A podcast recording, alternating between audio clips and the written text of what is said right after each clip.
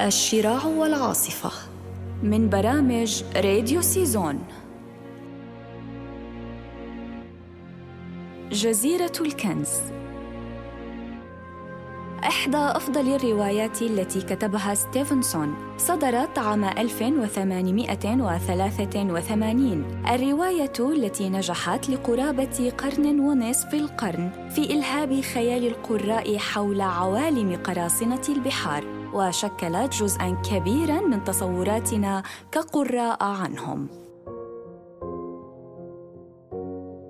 تسرد مغامرات جيم هوكنز الذي يتوجب عليه التصدي للقراصنة خلال رحلة بحثه عن كنز ثمين.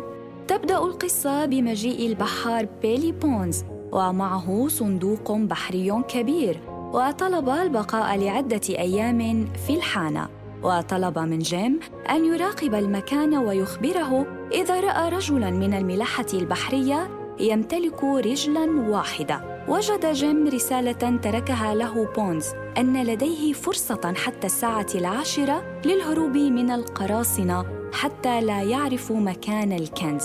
كان جيم خائفا من نزول القراصنة في أي لحظة ولهذا أخبر والدته بكل شيء وبدأوا يطلبون المساعدة من جيرانهم.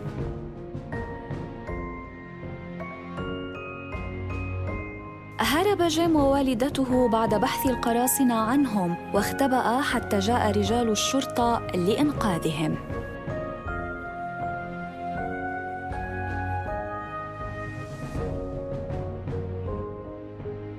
اقتبس عن هذه الرواية ما يزيد عن خمسين عملاً سينمائياً وتلفزيونياً منذ بدايات السينما الصامتة وإلى الآن وصدرت لهذه الرواية العديد من الترجمات.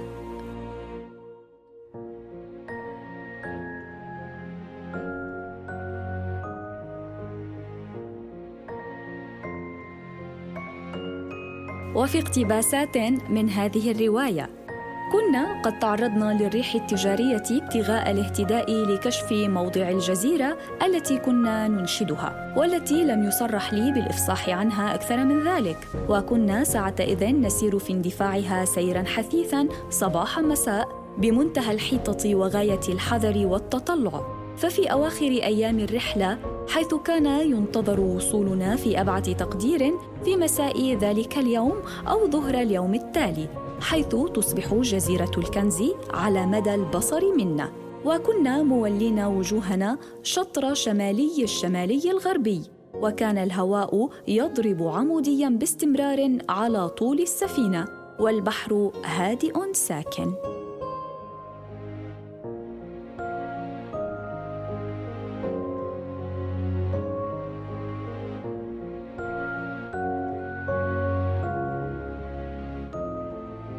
فلما كان الوقت قبيل الغروب وقد فرغت من كل عملي وقفلت راجعا إلى فراشي. خطر لي أن أحظى بتفاحة. فعدوت على سطح السفينة وكان الرقيب متفرغا للنظر أمامه لاستكشاف الجزيرة. وقد جعل الرجل المراقب يرقب نهاية الشراع وهو يصفر برفق ليرفه عن نفسه. فكان هذا هو الصوت الوحيد المسموع خلا خرير ماء البحر عند مقدم السفينة وحول حوافها.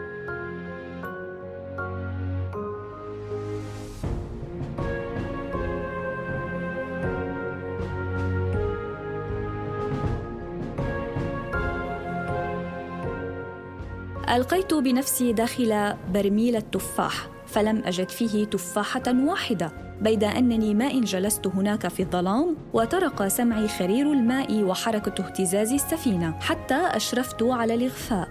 فإذا برجل جلس إلى جوار البرميل وصدمه في جلوسه فاهتز عندما أناخ عليه بكتفه. وكنت إذ ذاك على وشك أن أقفز منه لولا أن الرجل ابتدأ في الكلام وكان الصوت صوت جون سيلفر.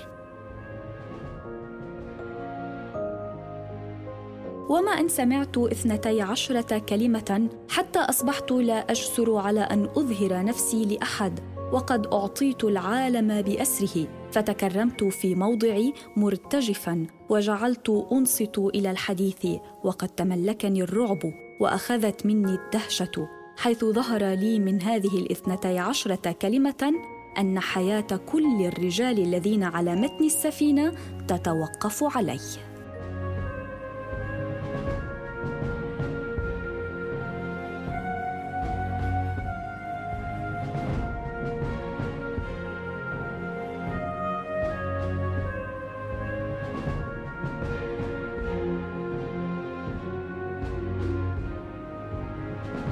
الشراع والعاصفة من برامج راديو سيزون.